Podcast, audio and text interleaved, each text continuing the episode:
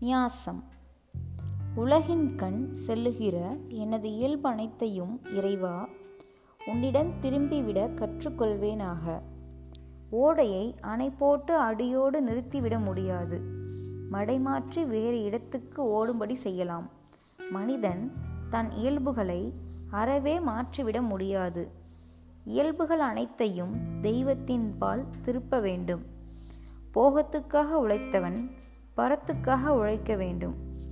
புகழை நாடியவன் கடவுள் புகழ்ச்சியிலேயே மகிழ்ச்சியடைய வேண்டும். பொறிவழியே செல்லும் சிற்றியல்புகளையெல்லாம் பரத்தை நாடும் பேரியல்பாக்க வேண்டும். கவி தன்னை அறிந்திடும் தத்துவ ஞானிகள் முன்னை வினையின் முடிச்சை அவிழ்ப்பார்கள்.